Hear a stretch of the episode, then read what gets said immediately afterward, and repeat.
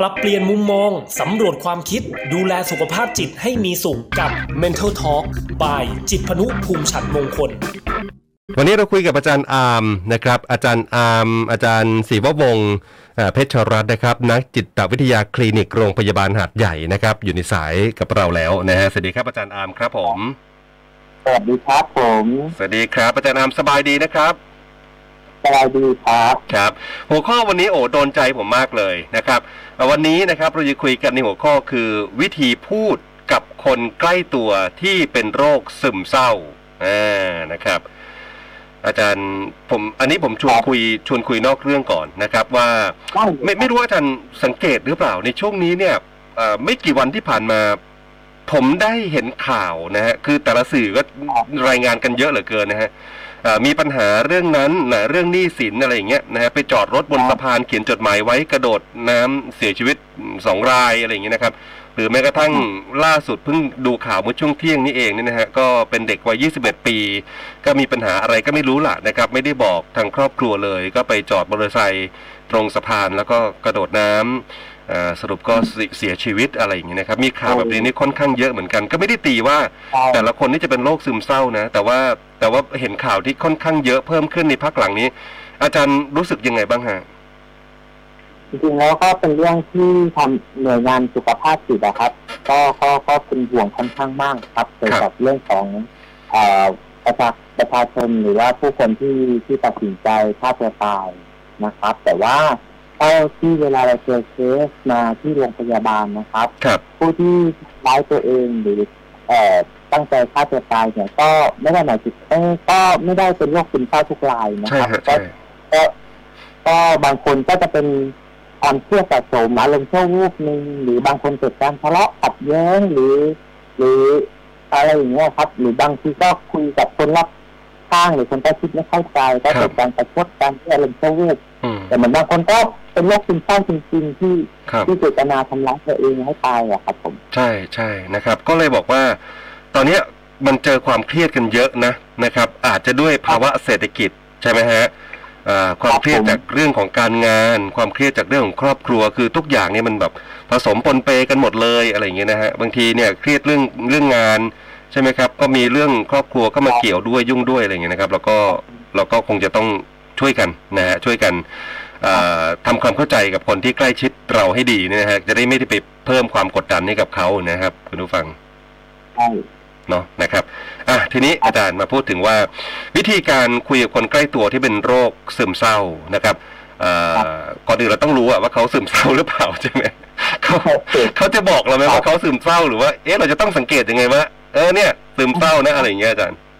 บางคนเขาก็รู้ตัวนะครับ แล้วคก็รับบางคนเขาก็ไม่รู้ตัวนะครับ ว่า เขาเข้าข่ายในโรคภาวะซึมเศร้านะครับส่วนใหญ่แล้วเนี่ยคนที่เป็นโรคซึมเศร้าเนี่ยจะมีภาวะความเครียดสะสมมาก่อนครับผมครับแล้วอืมพอความเครียดสะสมมาระยะเวลานานการความเครียดออกต่อเนื่องเนี่ย มันก็จะกระทบสารสื่อประสาทในสมองของเรา ให้อารมณ์เรายิ่งห่อเหี่ยวมากขึ้น ระบบความคิดของเราการตัดสินใจของเรามันก็จะเปลี่ยนไปอะไรอย่างเงี้ยครับครัตบรงนี้เองเนี่ย มันจะค่อยค่อยค่อยเปลี่ยนไปโดยบางคนจะไม่รู้แต่เราจะสังเกตเห็นได้เลยว่า คนใกล้ตัวเราเนี่ยจะเริ่มมีอารมณ์เศร้าอ่าเจ็บตัวมากขึ้นเบื่อนอนไม่หลับเบื่ออาหารน้ำหนักลดลงอะไรอย่างเงี้ยครับ แล้วก็บ่นบางคนก็บ่นอยากตายไม่อยากอยู่หรือนั่งร้องไห้อะไรอย่างเงี้ยครับครับ เราสามารถสังเกตเห็นได้ถึงการเปลี่ยนแปลงอะบางคนเป็นคนล่าเริงครับอยู่ๆเงียบติดติดตัวอะไรอย่างเงี้ยครับครับเราอาจจะต้องมีการ เข้าไปใส่ใจบ้างไหมหรือเข้าไปช่วยเหลือบ้างไหมอันเนี้ยผมว่ามันเป็นความเอ๊ะของคนอืมคนใกล้ตัวนะครับ แสดงว่าสิ่งที่เราจะคุยกันในวันนี้เนี่ยอ่าไม่ได้เฉพาะคนที่เป็นโรคซึมเศร้า แต่ว่าคนที่ครับใกล้ตัวของเราแล้วมีความเครียดใช่ไหมถ้ามีความเครียดเกิดขึ้นเนี่ย เราเราน่าจะสังเกตเห็นแหละว่าเขามีความเปลี่ยนไปยังไง เก็บตัวพูดน้อยลงจากล่าเริงก็ดูแบบเอ๊ะหม่นหมองอะไรเงี้ย อันเนี้ยเราก็สามารถที่จะใช้วิธีการเหล่านี้ไปไปคุยกับเขาได้เช่นเดียวกัน ใช่ไหมครับใช่ใช่ครับผมอ่าก็วิธีการเข้าหาคนที่มีภาวะความเครียดหรือคนใกล้ตัวเราที่ที่มีมีความเอ่อประสบวิกฤตการสูญเสียหรือมีปัญหาทางด้านอารมณ์เหล่านี้เนี่ยครับจริงๆแล้วผมว่าคนเหล่านี้เนี่ยเขากำลังรู้สึกโดดเดี่ยว และกำลังรู้สึกจนมุมกับปัญหาอะไรอย่างเงี้ยนะครับครับหรือไม่พอยิ่งไม่มีคนเข้าใจเนี่ยเขาจะรู้สึกว่าโลกเนี้ยไม่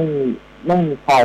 ต้องการเขาหรือโลกนี้มันอือฮึ มันหม่นหมองมันไม่น่าอยู่แล้วอะไรเงี้ยมันก็จะทำให้เขายิ่งหมดกำลังใจนะครับครับที่สำคัญเนี่ยผมว่าคือเรื่องของความใส่ใจครับความใส่ใจและความเข้าใจจากคนรอบข้างเนี่ยมันเป็นพลังที่ที่สำคัญมาก และมันเป็นการช่วยเหลือที่สำคัญมากเลยนะอ่าหมายถึงว่าก่อนที่เราจะเริ่มไปพูดคุยกับเขาเนี่ยนะฮะเราควรจะเข้าใจเขาก่อนใช่ไหมทำความเข้าใจกับกับอะสิ่งที่เขาเป็นก่อนใช่ไหมครับอาจารย์ จริงๆคำว่าเข้าใจเนี่ย บางทีเราก็จะบอกคนที่เราเข้าคนที่มีปัญหากับเราอะผมจะได้ยินว่าเออฉันเข้าใจเธอนะว่าเธอเป็นแบบนี้แบบนี้แต่คำว่าเข้าใจเนี่ย ไม่ใช่ว่าเราแค่พูดว่าเราเข้าใจแต่ครับบางทีมันต้องเข้าใจจากเข้าใจจากข้างในเข้าใจด้วยใจอะครับ ว่าอือฮึเข้าใจแบบเรายอมรับได้จริงๆว่าปัญหาของเขาเนี่ย มันเป็นความทุกข์ของเขาจริงครับๆแต่เหมือนบางคนเข้าใจด้วยแค่พูด ด้วยคำพูดแค่พูดก็เข้าใจเพื่อให้เขาแค่รู้สึกดีใช่แต่ไม่ได้เข้าใจจริงงั้นผมถามอาจารย์ก่อน ว่าแล้วเราจะทำยังไงให้ให้เอ่อเขารู้สึกว่าเราเข้าใจเขาจริง ๆ ไม่ใช่เข้าใจว่าแค่เราพูดว่าเราเข้าใจเขานะ แต่เขาจะรู้สึกรับรู้ได้ว่าเราเข้าใจเขาเนี่ย เราจะต้องทำยังไงครับ ผมผมว่าสำคัญเลยคือการฟังครับ ฟังและอยู่ข้างๆเขาตั้งใจฟังอืมก็ถามเขาว่า เออมีอะไรไม่สบายใจครับ อยากเล่าให้พี่ฟังไหมอยากเล่าให้ผมฟังไหมครับลองบอกได้นะผมยินดีที่จะฟังคุณไม่ว่าเรื่องอะไรก็ตามอะไรอย่างนี้ยครับแค่ฟังเขาไม่ว่าเขาจะด่าใครเขาจะเขาจะบอกเรื่องเยอะๆอะไรกับตัวเขาเองเนี่ยอือฮึ เราแค่ฟังเขาเราไม่ปฏิเสธอารมณ์ความรู้สึกของเขาเหมือนบางคน อืม บางคนเขารู้สึกโกรธคุณพ่อคุณแม่โกรธคุณครูที่ ทำร้ายเขาให้เขาเสียใจถ้าพอเราเป็นผู้ใหญ่เราฟังปุ๊บไม่ได้นะหนูจะโกรธพ่อโกรธแม่ไม่ได้นะมันเป็นบาปแบบนี้ มันก็จะเหมือนกับยิ่งทำให้เขายิ่งรู้สึกแย่กับตัวเองอีกว่าฉันเป็นเด็กไม่ดีที่แบบนั้นอะไรอย่างเงี้ย ครับ ครับจริงๆการฟังก็ก็แค่ฟังว่าโอเคหนูคงรู้สึกเสียใจใช่ไหมที่เขาพูดอย่างนี้หรือถ้าเราไม่รู้จะพูดอะไรก็แค่ฟังว่าครับแล้วเป็นยังไงต่อ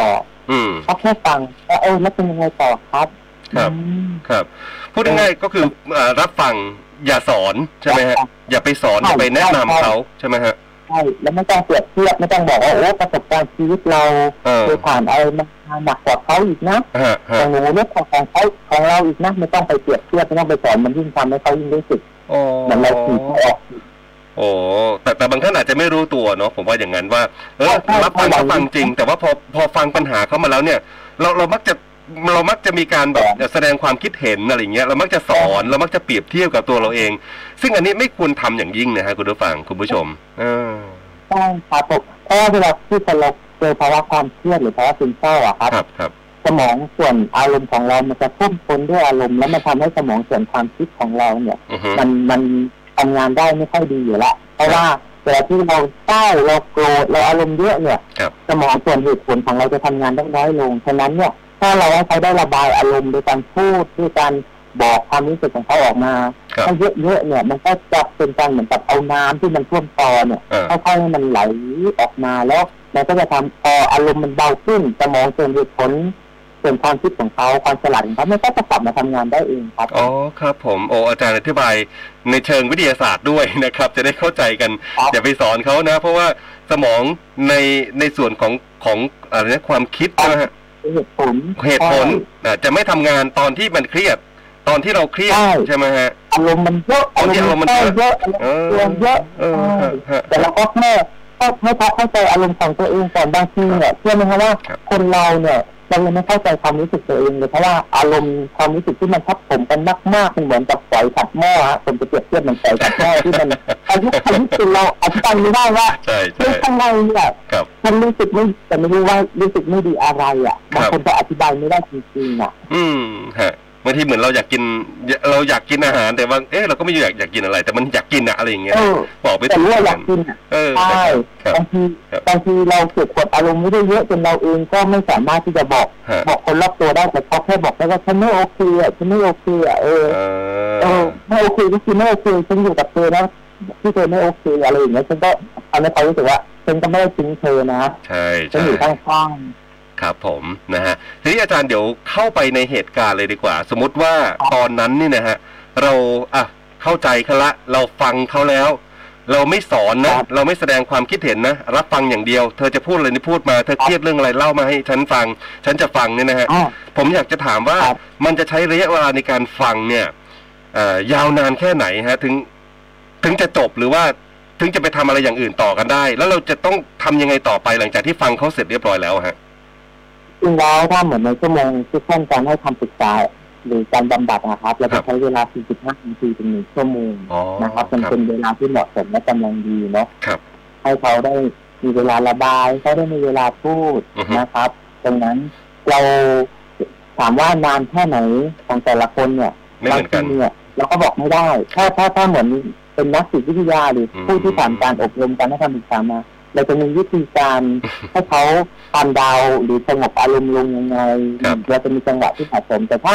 เป็นคนทั่วไปเนี่ยบางครั้งเองเนี่ยเราฟังแล้วเขาก็จะร้องไห้หรือระบายอารมณ์บางคนก็จะเป็นชั่วโมงสองชั่วโมงบางทีอ่าเขาจะบอกเราว่าเออถ้าโทรไปคุยกับเพื่อนต้องอืเป็อนฮึสองชั่วโมงนะสามชั่วโมงนะบางทีคนฟังเราอาจจะรู้สึกบางคนจะเหนื่อยหรือหรือว่าบางคนก็ไม่พร้อมที่จะฟัง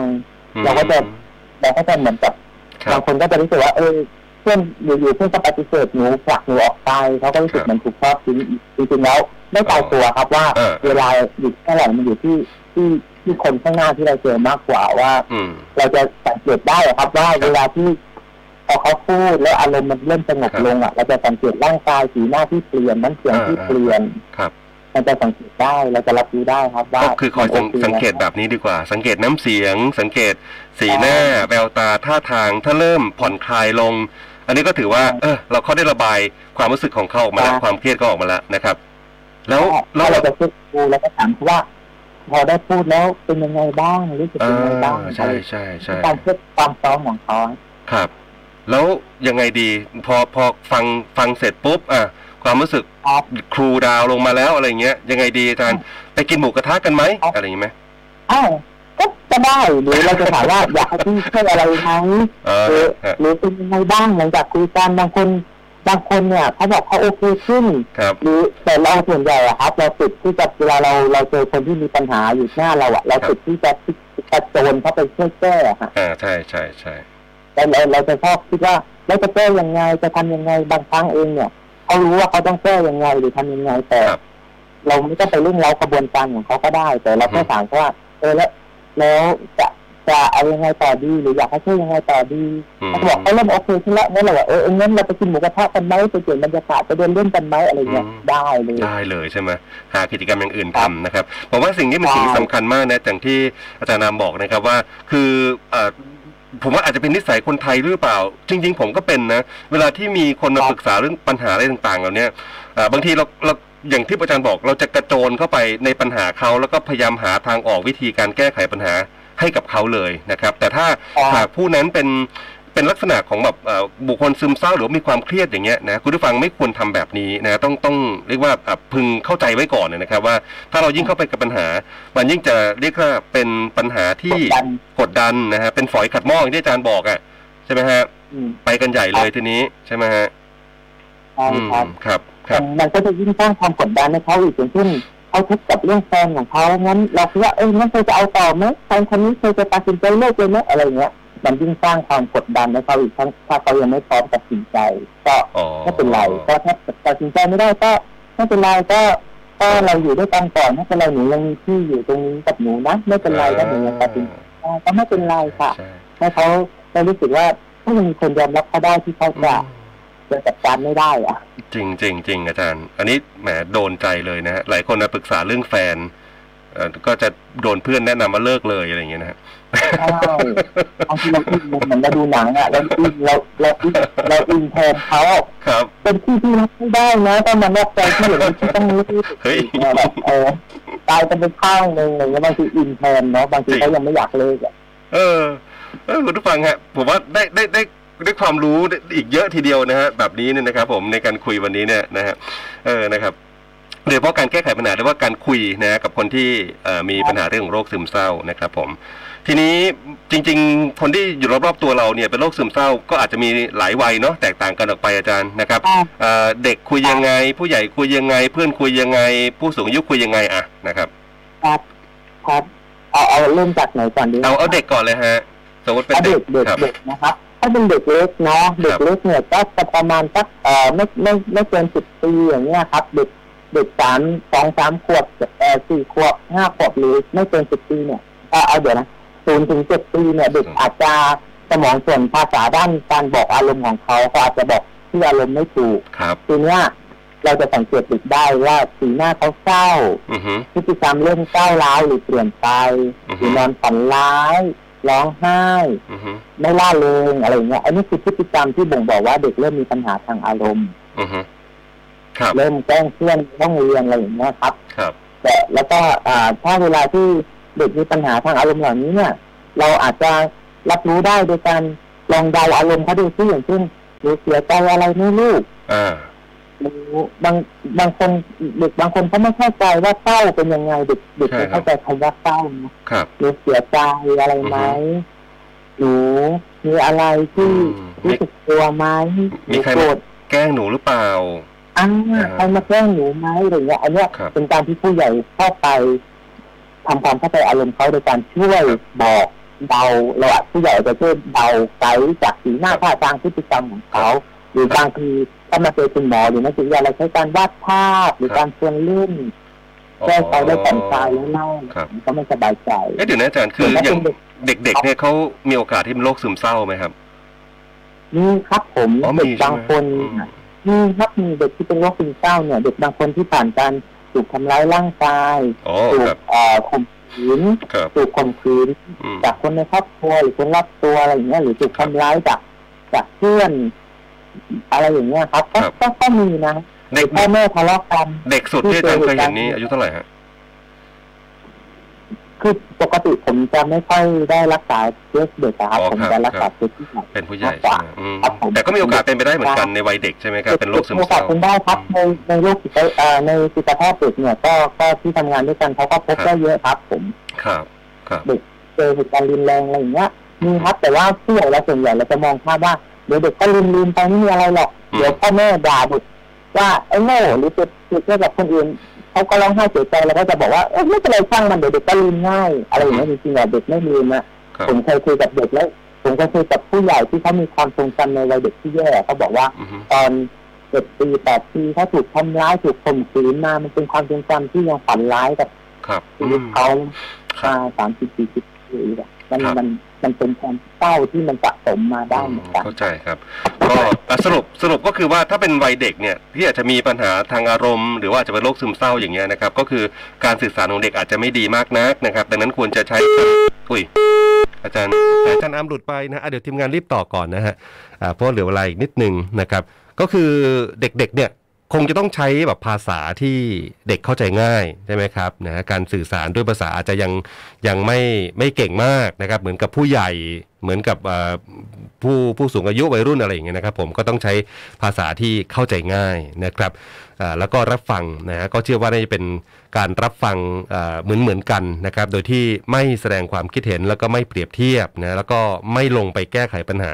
ให้กับคนคนนั้นนะครับ ถ้าเขากำลังเจอปัญหาอยู่ในขณะนี้นะครับ อ่าอาจารย์อาร์มมาแล้วใช่ไหมฮะอาจารย์อาร์มครับครับอะสื่อสายหลุดไปคต่รัอบเลยสายหลุดครับผมครับอะจากจากเด็กครับจากเด็กไปไปผู้ใหญ่เลย ผู้ใหญ่กับสูงอายุครับนี่น่าจะเป็นกลุ่มเดียวกันไหมอาจารย์ ครับครับผู้ครับใหญ่เนี่ยกับผู้สูงอายุเนี่ยก็จะคล้าย ๆ กันครับนะครับก็คือเราสามารถที่จะสื่อสารหรือบอกอารมณ์ได้นะครับตรง นี้เนี่ยแต่วัยผู้สูงอายุจะมีความอ่อนไหวทางอารมณ์มากกว่าผู้ใหญ่เนาะเพราะว่าอืมเป็นวัยบั้นปลายชีวิตที่เริ่มเกษียณแล้วเขาจะรู้ความรู้สึกมั่นใจในตัวเองหรือความพราวในชีวิตมันจะลดน้อยลงหรือเกิดการสูญเสียคนที่รักอะไรอย่างเงี้ยมันจะมีความอ่อนไหวมากกว่าอ่างั้นเดี๋ยวผมโฟกัสไปที่ผู้สูงอายุดีกว่าเพราะว่าตอนนี้ผมว่าน่าจะมีผู้สูงอายุเยอะในในครับครอบครัวในบ้านเนี่ยครับสมมติสมมติผู้สูงอายุมีปัญหาทางอารมณ์ หรืออาจจะเป็นโรคซึมเศร้าก็ตาม เราครัจะบเข้าไปคุยนะกับเขายังไงครับ อืม ครับผมเหมือนเดิมครับที่บอกก็คือใช้การเข้าไปแบบฟัง แล้วก็ชวนเขาพูดคุยอย่างเช่นคำถามง่ายๆเลย เป็นยังไงบ้าง ช่วงนี้เป็นยังไงบ้าง อืมสบายดีไหมเหมือนที่เราชอบถามกันช่วงนี้เป็นยังไงบ้างสบายดีไหมครับและให้เขาพูดให้เขาได้ระบายส่วนใหญ่บางคนเนี่ย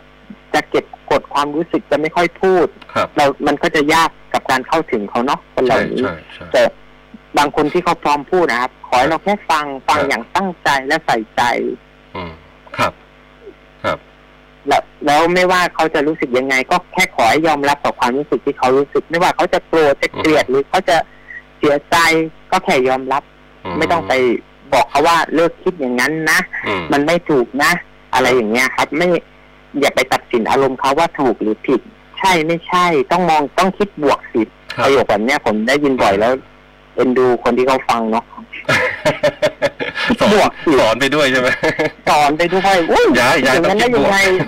อ๋อเดี๋ยวนี้เราชอบบอกว่าต้องคิดบวกจริงๆครับคำว่าคิดบวกเนี่ยมันเป็นมันเป็นอะไรที่มันถูกยัดใส่หัวแล้วบางทีมันไม่พร้อมคิดบวกนะชีวิตนะนั่นสินั่นสินะฮะเอาเอาผมขอยกเคสตัวอย่างเลยดีกว่านะครับเอาเลยครับอ่าคุณยายท่านหนึ่งอะอาจจะเรียกว่าครับ เอ่อเครียดกับกับลูกอะไรเงี้ย โดยที่แบบครับไม่มีไม่ค่อยมีเวลาให้ใช่ไหมแบบอืมออกไปทำงานกลับมาก็ไม่ได้ค่อยครับดูแลเอาใจใส่กันอะไรเงี้ยนะครัแล้วบก็รู้สึกน้อยใจเออเหมือนตัวเองเป็นภาระอะไรอย่างเงี้ยนะฮะแล้วอาจจะมีปัญหาอืมเรื่องความเครียดแล้วก็สะสมกันไปเรื่คอยรัๆบแล้วก็อาจจะเป็นซึมเศร้าอย่างเงี้ยผมว่าแนะนำลูกนี่แหละที่จะต้องไปคุยกับกับคุณยายจริงๆท่านนี้อะไรเงี้ยฮะใช่อะจริงๆแล้วยังไงดีจริง ๆ แล้วถ้ารู้ที่ต้นเหตุอะครับว่าเขาต้องการต้องการเวลาจากลูกเราลูก เอ่อต้องต้องมีเวลาให้กับผู้สูงอายุบ้างอย่าง เช่น ครับ มีเวลาให้ได้ใส่ใจเขาบ้างพาเขาไปเที่ยวบ้างครับนะครับ แล้วถ้าดูคุณพ่อคุณแม่น้อยใจหรืออืมหรือเสียใจเนี่ยครับแล้วก็แค่ถามเขาว่าครับ ช่วงนี้ผมไม่ค่อยมีเวลา แม่เหงาไหมแม่น้อยใจ ผมไหมผม อือฮึแม่ต้องการให้ผมช่วยอะไรไหมประโยคเหล่านี้เป็นคำถามปลายเปิดคือเวลาเราถาม เราออกให้ให้เราให้เราให้เราออกตัวก่อนเลยใช่ไหมอาจารย์ ใช่ออกตัวเป็นการก่อนเลยใส่ใจฮะเออแต่เนี้ยเป็นการสังเกตไงเขาเรียกครับสังเกตและใส่ใจฮะครับการการที่เรารู้สึกว่าเราถูกเห็นอย่างเนี้ยครับ แล้วว่ามีใครสักคนหนึ่งเห็นว่าฉันฉันฉันเริ่มเปลี่ยนไปแล้วมีใครเห็นน่ะครับอันนี้มันสะท้อนถึงความใส่ใจไงว่าอ๋อเขาเห็นนะอือฮึว่าฉันไม่เหมือนเดิมอะเขาเห็น ครับ แล้วถ้าเผื่อว่าอืมคุณแม่นิ่ง คุณยายอะนิ่งไปแบบก็ไม่ตอบก็ไม่สนใจอะไรอย่างเงี้ยครับ เอออืมยังไงต่อ ขั้นตอนที่สองก็ให้สังเกตเข้าไปแต่ว่าถ้าก็ให้ให้ให้คำถามไปลายเปิดไว้อะครับ ครับ ให้ทางเลือกว่า ถ้าแม่มีอะไรอยากให้ผมช่วยเนี่ย อืม หรืออยากต้องการให้ผมเอ่อดูแลแม่ยังไง หรือแม่อยากให้ผมทำอะไรให้เนี่ยครับ แม่บอกผมได้เสมอนะ อ๋อแม่โทรมาก็ได้หรือแม่ไม่ต้องเกรงใจอือฮึ เพราะผู้สูงอายุเขาก็จะเกรงใจลูกเนี่ยใช่ โดยเฉพาะผู้สูงอายุที่มีโรคประจำตัวอย่างเช่น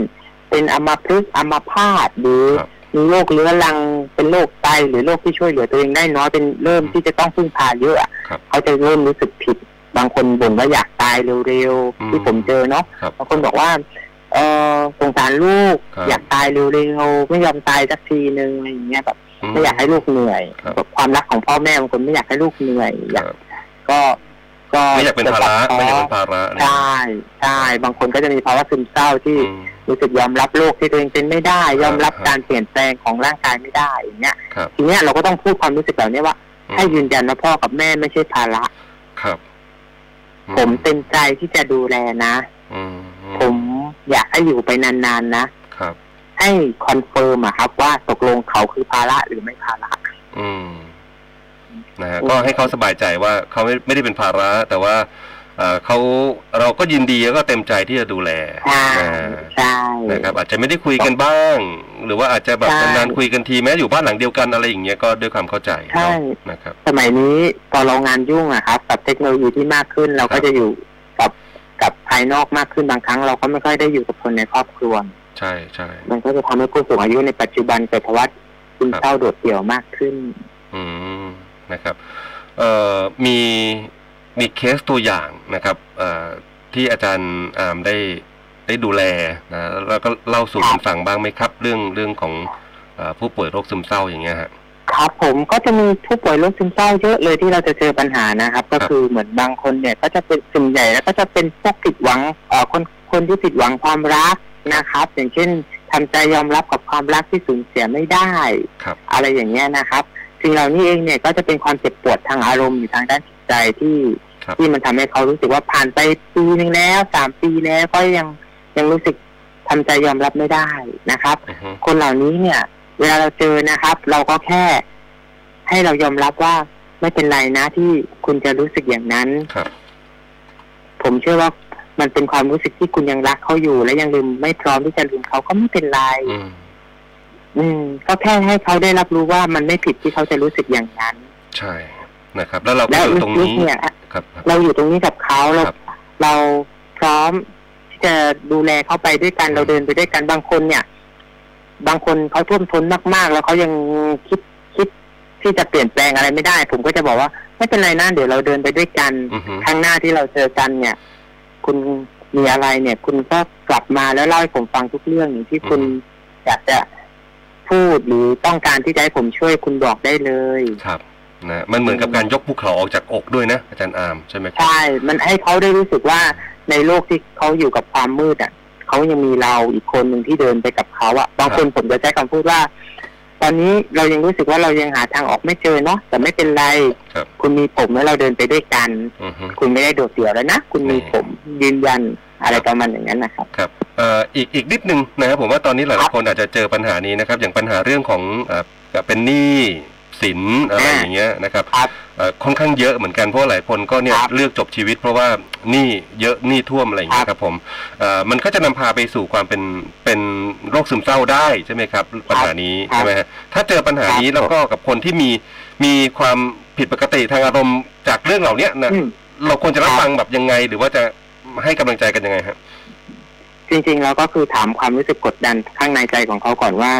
คือตอนเนี้ยสิ่งที่คุณเจออยู่เนี่ยครับคุณรู้สึกยังไง มันกดดันคุณยังไงและคุณกังวลอะไรให้ให้เขาได้ระบายสิ่งที่เขาท่วมท้นออกมาก่อนนะครับครับยังไม่ต้องรีบหาทางแก้จริง ๆ เป็นหนี้มันก็ต้องใช้อะเนาะใช่ใช่แต่แต่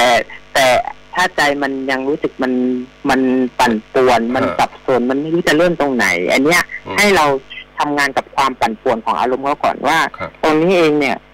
ข้างในคุณรู้สึกกังวลอะไร หรือคุณอืมคุณกลัวอะไร หรือคุณไม่สบายใจอะไรลองบอกผมได้ไหมอือฮึเรามาช่วยเรียงมันด้วยกัน เรามาช่วยดูมันไปด้วยกันอืมว่ามันมีทางไหนที่จะช่วยกันเดินออกไปจากจุดนี้ได้บ้างอะไรอย่างเงี้ยครับ ผมอืมครับคือไม่ไม่ต้องเข้าไปแก้ใช่ไหมเฮ้ยต้องไปแจ้งไม่ต้องความสิรีบแบบแก้นี้ต้องว่าระบบเลอ๋อยอะไรอย่างเงี้ยหรือก็คือถามว่าคุณ คุณรู้สึกว่ามันบาดเจ็บทางใจตรงไหนไหมกับเออสิ่งที่คุณเจออะ ครับครับนะอืม จะได้จะได้มีทางออกกันหรือว่าคนที่อาจจะสังเกตเห็นคนรอบๆ ตัวมีปัญหาเหล่านี้ผมว่ามันจะได้เป็นวิธีการที่ได้เข้าไปพูดคุย เพราะผมไม่อยากให้มีการเรียกว่าจบชีวิตหรือว่าหรือว่าทำร้ายตัวเอง อีกอันหนึงจากที่ปัญหาฝากอยากฝากไว้อะครับครับผมเชิญนะเวลาเชิญนะที่คน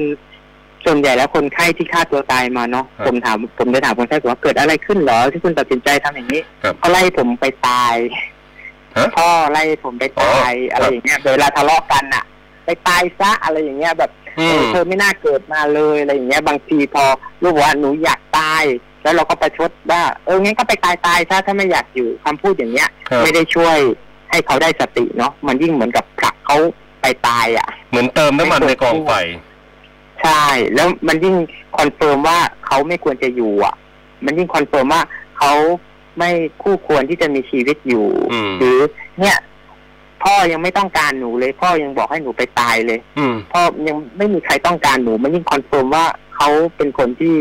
ไม่คู่ควรที่จะมีชีวิตอยู่อะมันก็จะเป็นการยืนยันแบบเนี้ยครับบางทีก็บอกว่าเอ่อคำคำพูดก็เป็นอาวุธที่ร้ายเอ่อ ทำลายชีวิตได้ร้ายเหมือนกันนะครับผมใช่ดังนั้ที่นเนี่ยแทงมากกว่าเออเป็นแผลลึกมากกว่ามีดอีกใช่ครับผมนะฮะดังนั้นเนี่ยเผื่อเผื่อมีปัญหาอะไรกันแบบนี้อาจจะทะเลาะกันหรือว่ามีปากเสียงกันแล้วกันครับก็แล้วแต่ก็ก็ระมัดระวังใช่ไหมฮะคำพูดใช่ที่มันอาจจะทำให้ใช่ใช่อ่าไปบั่นทอนความรู้สึก หรือว่ายิ่งไปเติมเชื้อไฟให้อีกฝ่ายหนึ่งเนี่ย อ่าทำอะไรที่มันมันเกินเลยแบบนี้นะจนครับจนเป็นเรื่องที่ไม่อยากให้เกิดขึ้นเนาะนะครับหมดเวลาแล้วครับอาจารย์อาร์มได้รับความรู้ครับมากมายผมเลยนะฮะแล้วก็น่าจะเป็นบทเรียนให้กับหลายๆคนเนี่ยได้มีโอกาสนำไปปรับใช้กับตัวเองหรือว่าคนรอบๆตัวก็ได้ ถ้าคุณต้องเข้าไปพูดคุยกับเขา รับฟังอย่างตั้งใจ ไม่ต้องไปแก้ไขปัญหาใดๆทั้งสิ้นนะอ่าแต่แล้วก็ทำตัวเป็นทีมเขาว่าเราต้องเข้าใจเขาด้วยนะครับผม อยู่ข้างๆเขา อยู่ข้างๆเขานะฮะขอบคุณมากอาจารย์อาร์มสวัสดีครับ ครับ สวัสดีครับผม สวัสดีครับนะฮะก่อนก่อนจะปิดเบรกนี้เดี๋ยวทักทายคุณผู้ชมทางไลฟ์นิดนึงนะฮะพอดีมีคุณพิชัยอคอมเมนต์มาตั้งแต่ช่วงต้นๆแล้วล่ะนะฮะบอกว่าเนี่ยต้องดูท่านชอชอนะครับน่าจะชัดชาตินะฮะท่านชัดชาติอาจารย์ชัดชาติจะไลฟ์สดนะฮะจะหายครับนะฮะแล้วก็มีคุณ ตุลนะฮะคุณตุลส่งดาวมา 20 ดวงขอบคุณมากครับ คุณตุลครับผมแล้วก็มีหลายท่านเลยทักทายมาในทุกช่องทางนะฮะของ FM 91 Traffic Pro ทั้ง Twitter นะฮะ TikTok อย่างเงี้ยนะทีมงานก็รับทราบกันนะครับ นี่คือ Mental Talk พบกันใหม่สัปดาห์หน้า สวัสดีครับ ปรับเปลี่ยนมุมมอง สำรวจความคิด ดูแลสุขภาพจิตให้มีสุขกับ Mental Talk by จิตพนุภูมิฉันมงคล